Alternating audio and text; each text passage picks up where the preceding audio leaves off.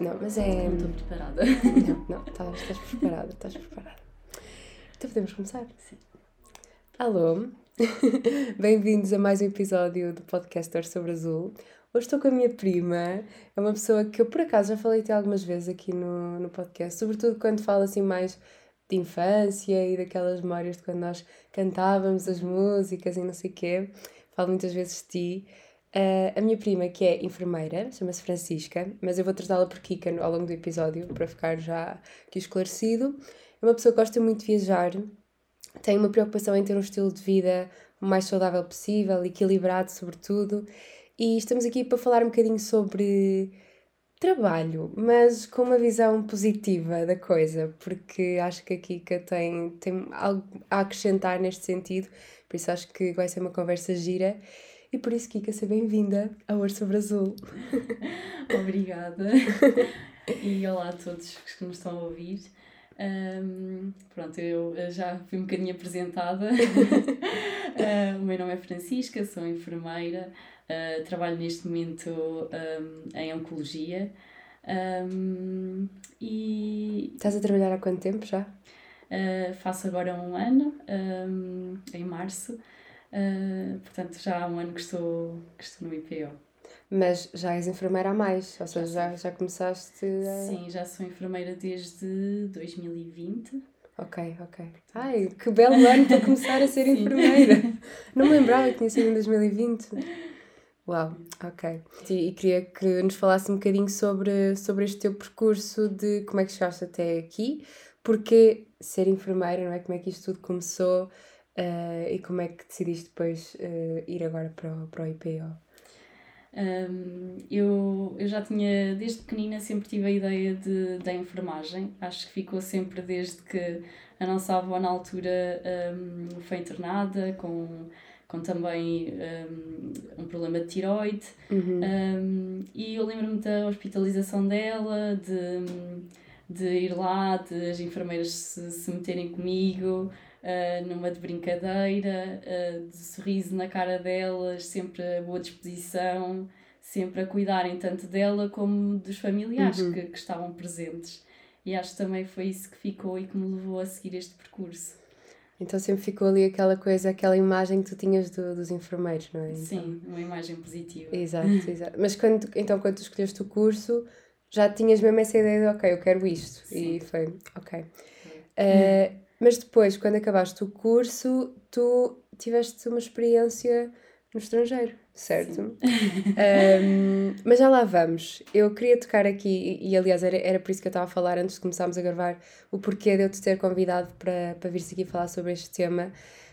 Um, é que há quase um ano atrás, estava-te a dizer, eu fiz algumas perguntas, aliás, não foi só a ti, fiz a, a várias pessoas uh, sobre, sobre o trabalho, sobre a maneira como viam o trabalho, uh, se gostavam do que faziam, se não tivessem de trabalhar, uh, o que é que faziam, ou como é que gostavam de ocupar o tempo, se o dinheiro não fosse um problema, uma questão.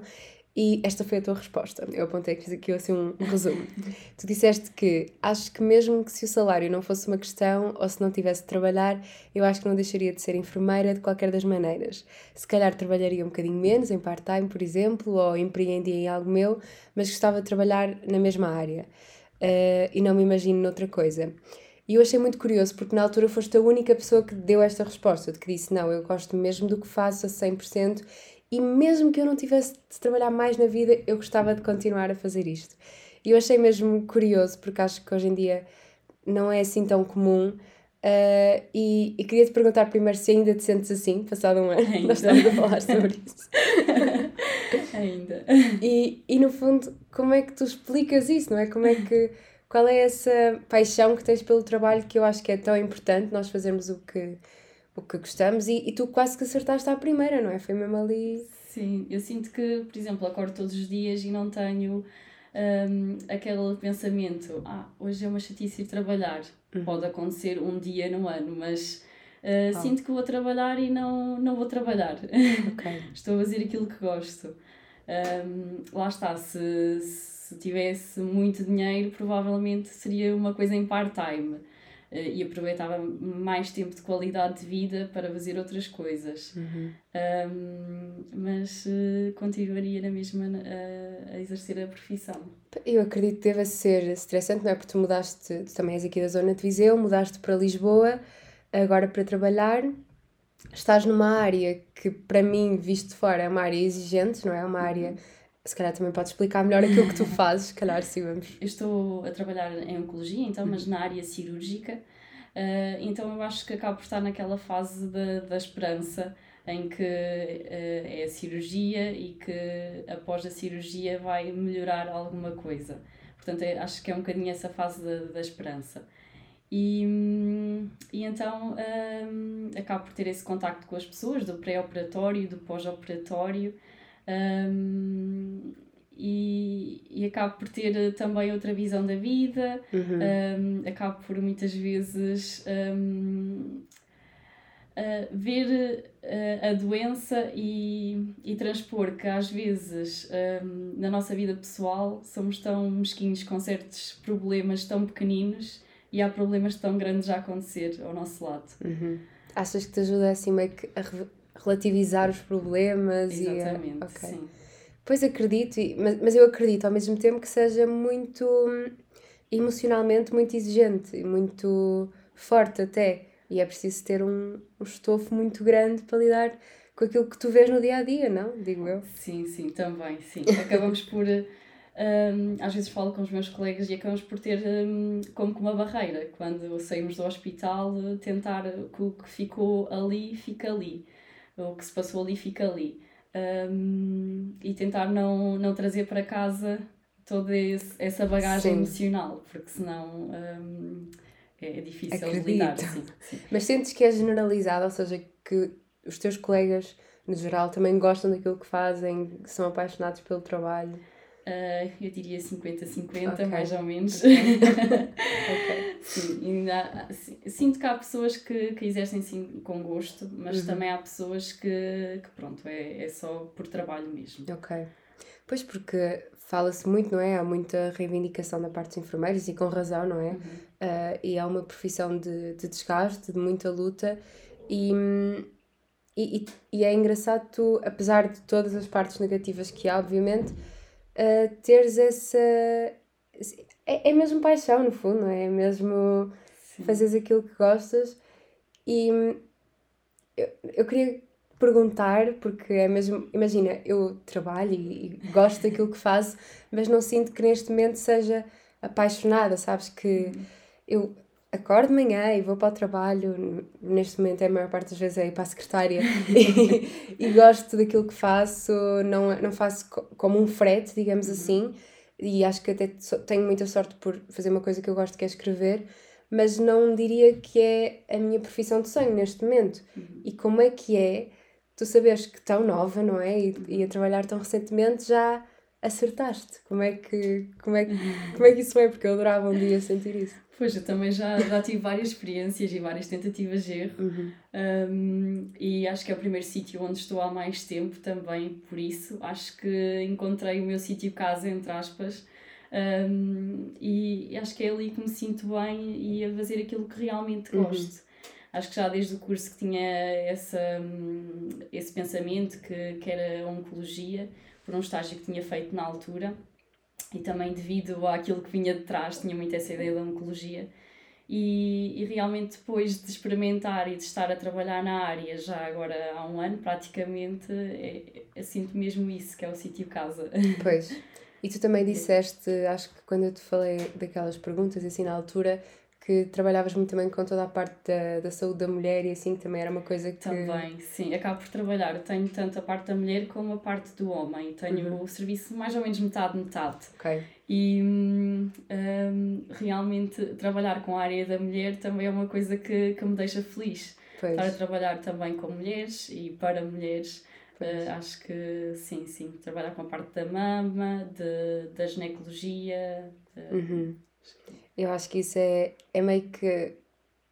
Não me estou a lembrar da palavra em português, mas tipo empowering, não é? Tipo empoderador para, para ti enquanto mulher e também estás a, a sê-lo para, para outras mulheres, não é? Por isso acho que, que é um papel muito ativo. Então, tu estás-me a dizer que basicamente o segredo para nós encontrarmos aquilo que, que queremos mesmo fazer e gostamos mesmo de fazer é, é experimentar, não é? Experimentar, sim. Tentativa e erro. Sim, até descobrimos realmente a sub-área dentro da nossa uhum. área que, que gostamos mesmo. E tu tanto experimentaste e, e és uma pessoa também, lá está, como eu disse no início, que gosta muito de viagens e gosta muito de conhecer o mundo, tanto que tiveste uma experiência lá fora. E eu também estou sempre a falar aqui que é uma coisa que eu quero muito ter, gostava muito de ir para fora e queria que também partilhasses connosco um bocadinho como é que foi essa experiência. Eu, eu não sei, mas eu acho que tu nunca tinhas planeado ir para. Não, muito. como é que isso aconteceu? Na altura, no, no final, no último ano do curso, nós tínhamos, podíamos escolher algumas opcionais que, que não contavam para nota sequer. Podíamos simplesmente inscrever-nos uhum. e, e, ir. E uma das opcionais que, que me inscrevi foi o inglês, mas um, uh, direcionado para, para a profissão. E, um, e na altura, a nossa professora de inglês uh, acabava por falar muito da Irlanda. Ah, experimentem ir no final do curso. Um, é uma experiência que, que não vou esquecer. Falava até muito entre a Irlanda e a Inglaterra e falava sempre muito melhor da Irlanda do que da Inglaterra. Okay. Então acho que também foi isso que me fez escolher uh, por esse país.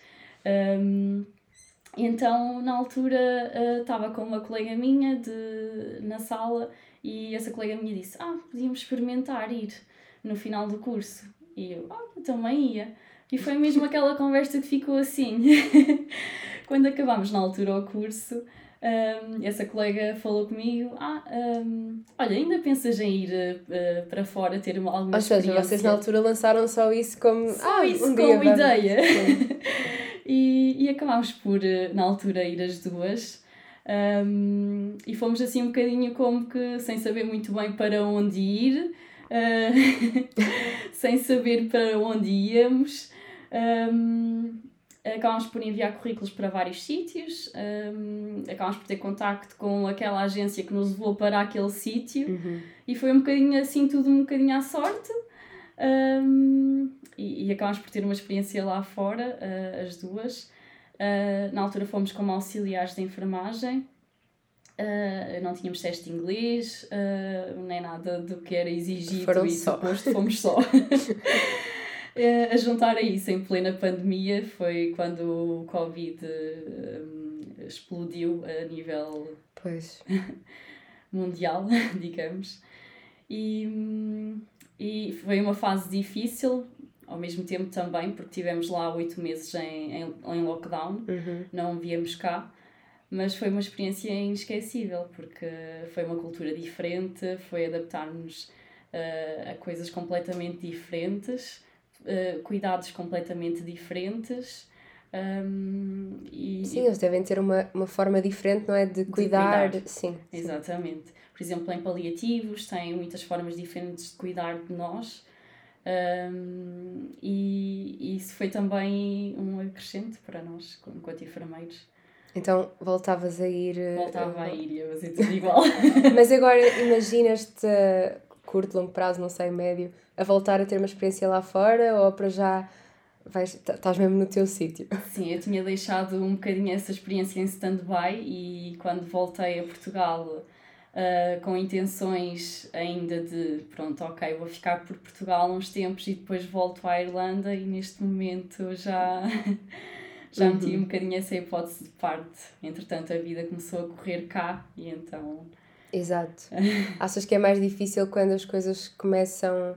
Quando lá está, começas a fazer uma vida no, no teu espaço, a ter felizmente um trabalho um que sítio. gostas. Sim, sim, sim. Num trabalho que gostas, a fazer aquilo que gostas e estar num sítio que realmente também gostas, portanto acaba por tudo contribuir para que se calhar algumas ideias fiquem de parte.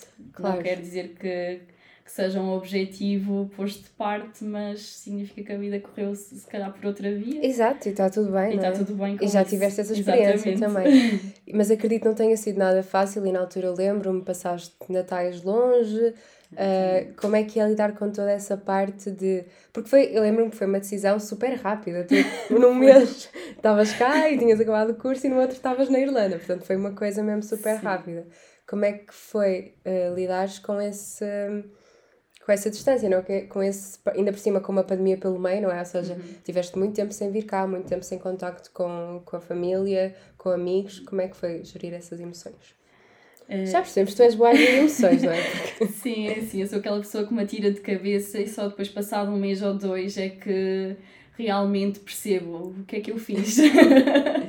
Acho que isso é bom, honestamente. Sim, porque depois já estou lá, já fui e pronto, agora vamos lidar com o que está a acontecer agora. Mas realmente só me apercebi ao fim do mês, dois, porque foi tudo muito rápido e, e só depois é que me apercebi das coisas. Pois. E, e realmente depois essas, hum, essas datas mais especiais foi, foi algo difícil. Um, Acredito. Sim, de lidar a nível emocional. Para nós também. nós acabámos por ter lá uma comunidade, entre aspas, de portugueses, que acabámos por nos juntar lá um, e acabámos por passar essas festividades juntos, o que acabava por atenuar um bocadinho a distância uhum. e tentávamos estar juntos dos nossos, entre aspas, era a nossa língua, acabávamos por ter eh, ali pois. algum apoio e apoiar-nos uns juntos. WhatsApp a falar que, que falta de profissionalismo. Uh, Estava-me a lembrar, tu também gostas muito de viajar e fica aqui também a tua recomendação do sítio onde tu estiveste, porque eu nunca lá estive, mas Pá, aquilo parecia lindíssimo pelas fotos que tu metias. Onde, onde é que, como é que era o nome? Quando é que estavas? Eu estive em Cork, mais precisamente em Kinsale. Okay. E Kinsale é considerado quase que o Algarve da Irlanda, é a parte sul. e hum, é a parte que tem praia. Um, e além de ter praia, tem umas casinhas coloridas, ruas muito bonitas. Portanto, é o melhor dos dois mundos. Tens umas ruas lindíssimas, tens a praia ao lado. Um, e acho que foi de, dos sítios em que tive melhor qualidade de vida a nível de natureza, pois. de um, saía do trabalho, vou dar uma caminhada, passar pela praia até ir para casa. Deve ser eh, lindíssimo. E eu sinto que meio que houve uma Francisca antes de, de, dessa, dessa mudança, não é? antes de teres uhum. vivido lá um tempo e depois de, de teres regressado. Sinto que meio que foi um gatilho para tu começares, se calhar, a, a desenvolver-te mais, a teres mais aquela preocupação do, de autoconhecimento, de explorar mais a ti própria. Sentes que foi importante teres ido para fora para te começares a. Sim, eu sinto muito isso, porque foi o tempo que passei mais sozinha, mais comigo mesma então sinto que me conheci muito nesse período. Pois. Foi o período que me conheci mais a mim mesma e permiti-me ser mesmo eu. Porque realmente, como não tinha ninguém uh, de família, de amigos, e foi começar tudo de novo, tinha, fui com uma amiga, mas de resto não conhecia ninguém. Uh, foi fazer amigos novos, foi conhecer pessoas novas, foi um, ehm, sítios novos, Uh, portanto, foi o período em que me conheci mais a mim mesma e, e pronto, conheci mais pessoas, culturas lá está diferentes. Pois. Deve ser mesmo uma experiência incrível, lá está, eu adorava, ainda estou à espera, acho que vai acontecer. um, e queria perguntar-te agora, neste momento, apesar de tu gostares muito daquilo que fazes, o que é que sentes que cá em Portugal é a parte mais desafiante do, da tua profissão neste momento? Eu acho que é mesmo a nível salarial, o que uhum. se fala tanto, sim. Porque realmente hum, o nosso salário está quase equiparado a um ordenado mínimo pois. e não é que um, o ordenado mínimo seja um, um, digno, quase. Digno, não é? Não é? Mas é como se o nosso também, também não. Acho que tanto uhum. um como o outro deveria subir um, equivalentemente. Uh, e depois, lá está, sinto muito que no final do curso tinha aquela vontade de estudar e de, de ter mais conhecimentos uh, em várias áreas. Queria, um, por exemplo, agora estou em Oncologia, gostava de me especializar nessa área, gostava de tirar pós-graduações uhum. em paliativos, Oncologia, um, mas depois sinto que não há retorno sinto que vou gastar uh, muito dinheiro monetariamente, vou, vou gastar e, e não vou ter retorno nem financeiro, nem, nem nada. Assim. Sabes que eu sinto isso um bocado em todas as áreas. Eu vejo Sim. para mim também, eu ando a falar muito em tirar mestrado, em uhum. aumentar. Uh, porque lá está, há muito essa uhum. sede de tu queres saber mais, não é? E tu queres aprender mais. Mas depois tu pensas, ok, vou gastar, vou investir muito dinheiro numa formação que depois será que me vai trazer assim tanta progressão, tantos benefícios e, e acaba por ser um bocadinho frustrante, não é? Porque principalmente tu sendo uma pessoa tão apaixonada uhum. e é claro que aprendes por ti, mas também aprendes para ser melhor profissional, Exatamente. não é? Exatamente mas sem incentivo realmente acredito que às vezes seja, seja frustrante, não é? Sim, tu sabes que vais tirar benefícios, lá está, é como tu dizes, vais ser melhor profissional, uhum. mas depois qual é o retorno disso? De seres melhor profissional, qual é a tua recompensa? Não tens pois. nenhuma.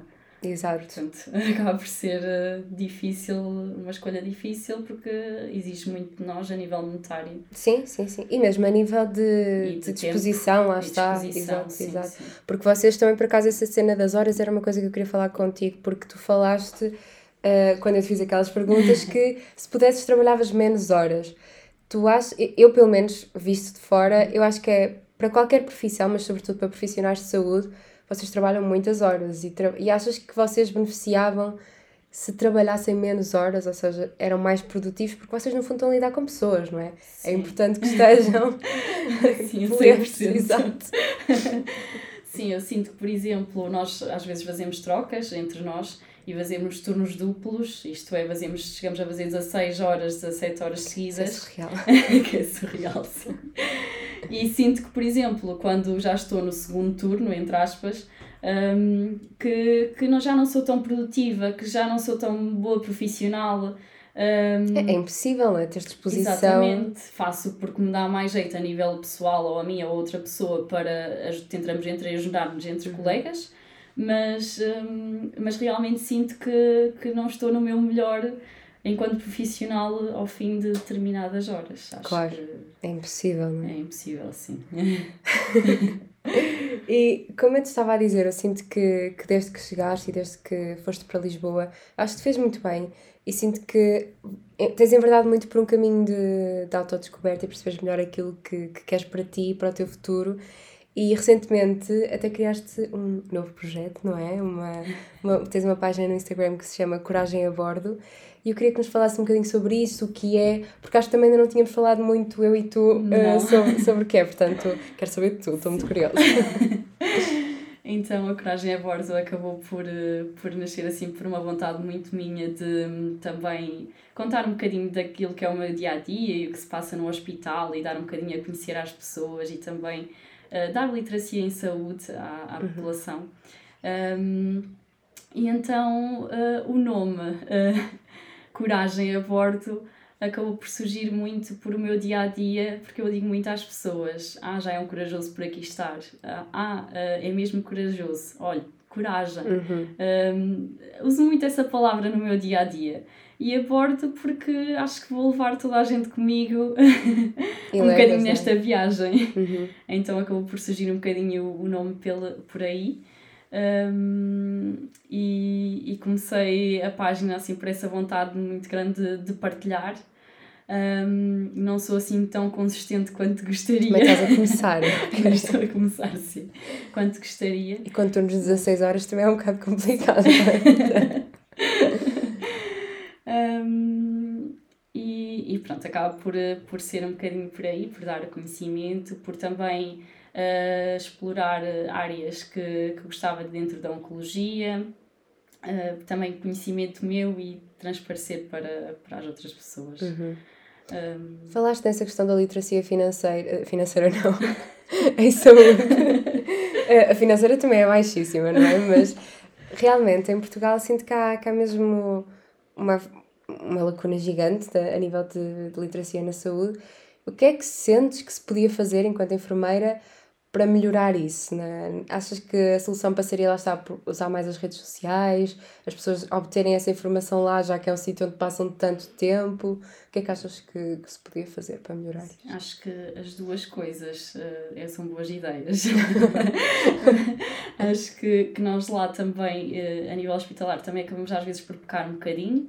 Um, quando temos pouco tempo, acabamos por não conseguir explicar tudo o que gostaríamos. Claro um, e acaba por haver aí algum déficit às vezes de informação, nós tentamos ao máximo, mas não digo que não, não falhemos, também somos humanos. Uhum. E acho que também a nível de comunicação social e redes sociais, acho que também podíamos uh, explorar muito mais e divulgar muito mais e promover a saúde.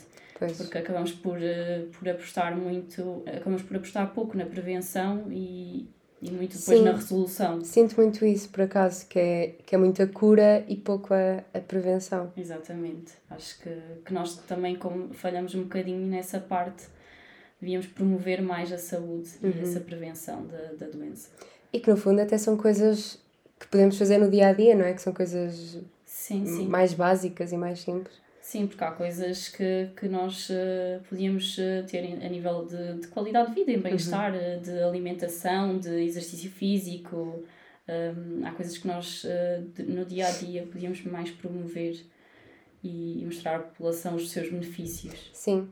O que eu sinto que também é difícil com o nível de vida que as pessoas levam hoje, não é? Principalmente em grandes cidades como no Porto e Lisboa, os horários, o tempo que perdem nos transportes. Exatamente. O É- stress associado.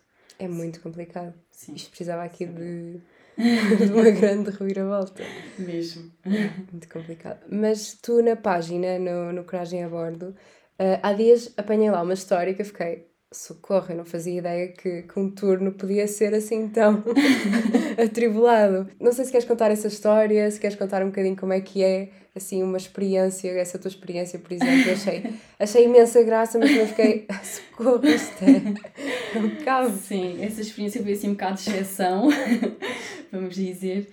Uh, acho que foi o pior turno da noite que já tive desde que trabalho, por isso é que par- também decidi partilhar um bocadinho a experiência. E, hum, e lá está, portanto, temos, era um bocadinho para mostrar que nós tanto temos a parte boa e que eu sou apaixonada e que gosto, mas também temos dias maus como em qualquer outra profissão. Um, como aquele, aquele dia, noite, neste caso, que, que, que foi péssima, um, cheia de peripécias.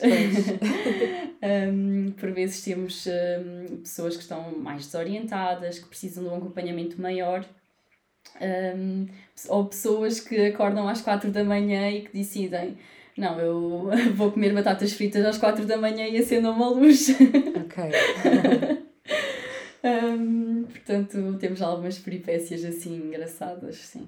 Eu acredito que, que não deve ser fácil, não é? Gerir eh, pessoas tão diferentes e vocês lidam com toda a gente, no fundo, não é? Portanto, é, é, eu acho que não é mesmo uma profissão para, para qualquer pessoa e que exige mesmo muito, muita paixão, lá está, que é o que tu tens, e muita coragem, que também é, o- é o que tu estás sempre a dizer.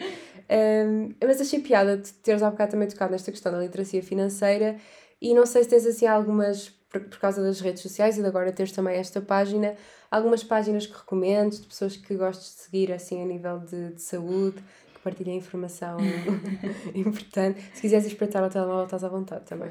Então, um, uma página que eu costumo seguir, que é uma colega minha, enfermeira também, que é a Patrícia, que tem uma página que é o selfcare.patrícia, Ok? um, que ela é, é também enfermeira na área de oncologia, já tem um livro escrito, uh, que aconselho. Como é que se chama o livro? Um, uh, vou fazer quimioterapia e agora. Ok. Portanto, acaba por uh, orientar um doente que vai fazer quimioterapia no que é que acontece no antes, no pós e no durante, Uhum. e tanto para o utente como para familiares. Um, acho que é, que é muito útil. E hum, uma colega também enfermeira, que é a Andrea Costa, que é coach na área de oncologia. Uhum. Um, e são estas duas páginas assim que sigo mais afincadamente Ok. e que me levaram também a ter coragem para criar o que criar e coragem Coragem a bordo. Um, porque lá está, nós também acabamos por ter muita coragem e ser corajosas no nosso dia a dia. Ui, sem dúvida. Sim. Um, e, e também costumo seguir uma médica de medicina geral e familiar, a Margarida Santos, também, um, que também tem muitas dicas de alimentação, nutrição e também, também gosto muito Ok. dessa parte. Eu acho que essa eu também sigo, a Margarida. É, é Margarida DG Santos, acho. Exatamente. Vejo, gosto muito a seguir também. As outras não conheço, mas Uhum. depois eu vou deixar também, tu mandas-me para eu pôr na descrição do episódio para ficarem lá. Mas adoro a Margarida e ela também tem um podcast Sim, Pois que, que também gosto muito de ouvir, gosto muito dela. E olha, estava-me a lembrar, não estava a pensar falar muito sobre isto, mas mais a título de curiosidade, fala-se muito que que as doenças oncológicas, não sei se é assim que se diz, uh, vão ser cada vez mais comuns, não é? E que vai, os números vão aumentar. Uh, isso é verdade? Há que ter medo? Há esperança? É preciso coragem? Porque é uma coisa que inevitavelmente assusta, não é? Assusta qualquer Sim. pessoa e acredito que acho que deve haver pouca gente que recebe uma notícia dessas de ânimo leve, não é? Uh, não sei se tens dicas, se isto é verdade, o que é que tens a dizer sobre isto, porque confesso que a mim pessoalmente me assusta um bocado.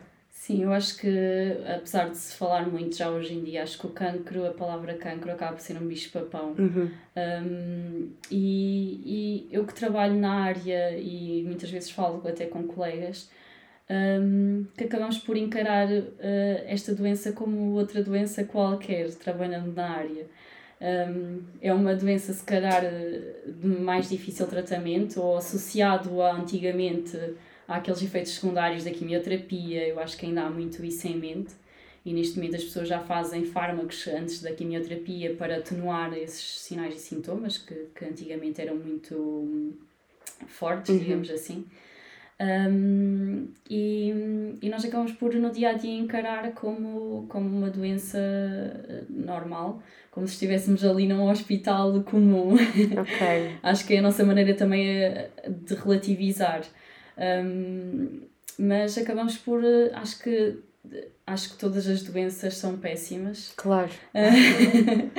acho que, pronto, nós queremos nos sentir é saudáveis sempre e a 100% e, e nunca ter nada e estarmos claro. a 100%.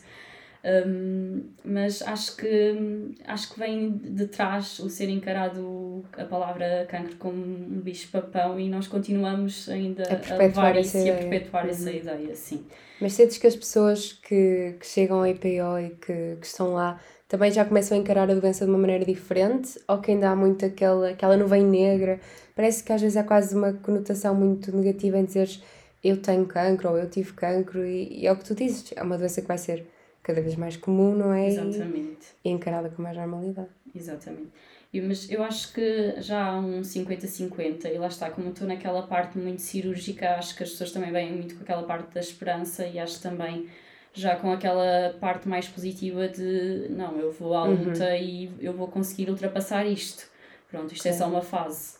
Portanto, acho que também acho que há os dois lados. Há, há um sentido também mais pessimista e um sentido mais otimista. E, e também todas as pessoas que passam pelo processo de doença acabam por passar por várias fases dentro claro. da doença.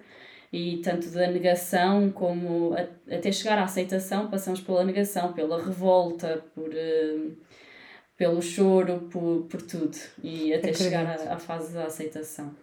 E acredito que vocês também, enfermeiros, tenham um papel muito importante na forma como as pessoas se sentem, não é? Como lidam com, com o problema, acredito que. Sim, nós acabamos por ser uh, aquele elo de, de ligação, que acabamos por estar com as pessoas 24 horas por dia no hospital e, e lá está, acabamos por ser muito ali o apoio tanto da, da, da própria pessoa que está a ser cuidada como da, da família. Claro, claro. Pois. Sim, a família depois também nestas doenças é uma parte, e qualquer doença, não é? É uma parte muito importante, sem dúvida. Mas, portanto, é, é para encarar com normalidade, é para... normalidade que é não é? Sim, sim, sim. Não deixa claro de ser que... uma, uma doença, mas sim. É e, e acreditas que lá está, estávamos a falar há bocado da prevenção, que é possível, obviamente que ninguém está livre, mas é possível ter um estilo de vida mais saudável, mais consciente, prevenir esse tipo de doenças ou que às vezes não há nada a fazer? É assim, nós sabemos que já hum, há fatores uh, também muito fortes, por exemplo, a hereditariedade uhum. e, e, por exemplo, familiares de, por exemplo, que lido muito com a mulher, familiares de hum, mães que tiveram cancro da mama, Uh, já são seguidas no IPO uhum. e já chegam a uma certa fase em que os marcadores dão um determinado valor e em que são chamadas por risco, um, okay. apenas por risco para retirar a mama e colocar próteses. Portanto, hum, já, já temos esse encaminhamento uh, de prevenção. Mas isso é positivo, não é? Positivo, isso é sim, ótimo. Sim, que é ótimo, uhum. sim. E além desta parte de, do risco hereditário, por exemplo, um, há fatores que nós podemos, que influenciam no nosso dia a dia, que lá está, como alguns, como já falei, da alimentação, do exercício físico, que não quer dizer que, que não venhas a ter a doença, uhum. mas é uma forma de, de tu te manteres mais saudável e, e tentares ao máximo ser saudável e não teres. Um, não quer dizer que não venhas a ter a doença, mas que. Um, Sim, acho que se calhar até do ponto de vista psicológico, não? Ajuda-te a estar mais preparado, mais. Porque nós, a, doença, a, a saúde mental e a saúde física estão interligadas, não é? Sim. Portanto, se calhar também nessa parte, digo eu, uhum. pode ajudar. Sim, sim. Exato, exatamente. Uh, eu eu recordo-me que a minha monografia do final do, do, do curso, que foi sobre o, o stress um, uhum. em, no doente oncológico, e, e de ler várias coisas sobre o stress, por exemplo, e, e muitos autores um, diziam que o stress era o problema de tudo e era onde começava tudo. Ah, e, e, nós, hoje em dia, por exemplo, vamos vidas muito estressantes. Um, e o que pode levar também muitas vezes à doença. Uhum. E é um uhum. fator que nós nem sequer nos lembramos que, que vai influenciar o que quer que é? seja. Uhum. Por exemplo, sim. Mas por acaso essa questão do stress é uma coisa que, que me preocupa porque lá está, sinto que estamos a a correr cada vez mais para essas vidas mais corridas e mais uhum. estressantes e, e realmente eu noto que quando estou mais estressada o meu corpo dá sinais de que não está saudável, seja uhum. por mais acne, seja por me sentir mais inchada, mais cansada. Portanto, se o corpo dá logo sinais, é claro que isso a longo prazo só pode ter consequências negativas, não é? Portanto, acho que, que também se devia fazer aqui alguma coisa para reduzir estes níveis de stress, não sei como, mas, mas isso era, era ideal, sim. Sim, por isso é que eu também gosto muito daquelas áreas do mindfulness uhum. um, e dessas áreas mais um, terapias complementares, digamos, e sou muito a favor porque acho que, que só temos a beneficiar um, para esta parte também da saúde mental, acho que uhum. acabam por estar interligadas ter um mix para. Exatamente. Exato. Também acredito muito nisso. E encontro muitos doentes, até oncológicos, com, que se apoiam nessas terapias complementares que, que fazem ao reiki, ao mindfulness mesmo, meditação guiada. Um, e, e, com benefícios. Pois acredito. Eu, eu acho que essa parte é mesmo muito importante e que deve, lá está, deve estar cada vez mais as duas juntas, não é? Mais interligadas, sim. sim, porque acho que faz mesmo toda a diferença. E fico feliz por ver profissionais como tu, não é? Que, que puxam isso também, porque às vezes sinto que há um bocadinho ainda um tabu, se calhar da parte mais do, do Sistema Nacional de Saúde, ainda há uma resistência, diria. Também não estou super por dentro. Mas sim, sim, eu, lá está, essa monografia que, que eu falo do final de curso foi uh, a influência do stress um, ehm, no doente oncológico e, e o mindfulness.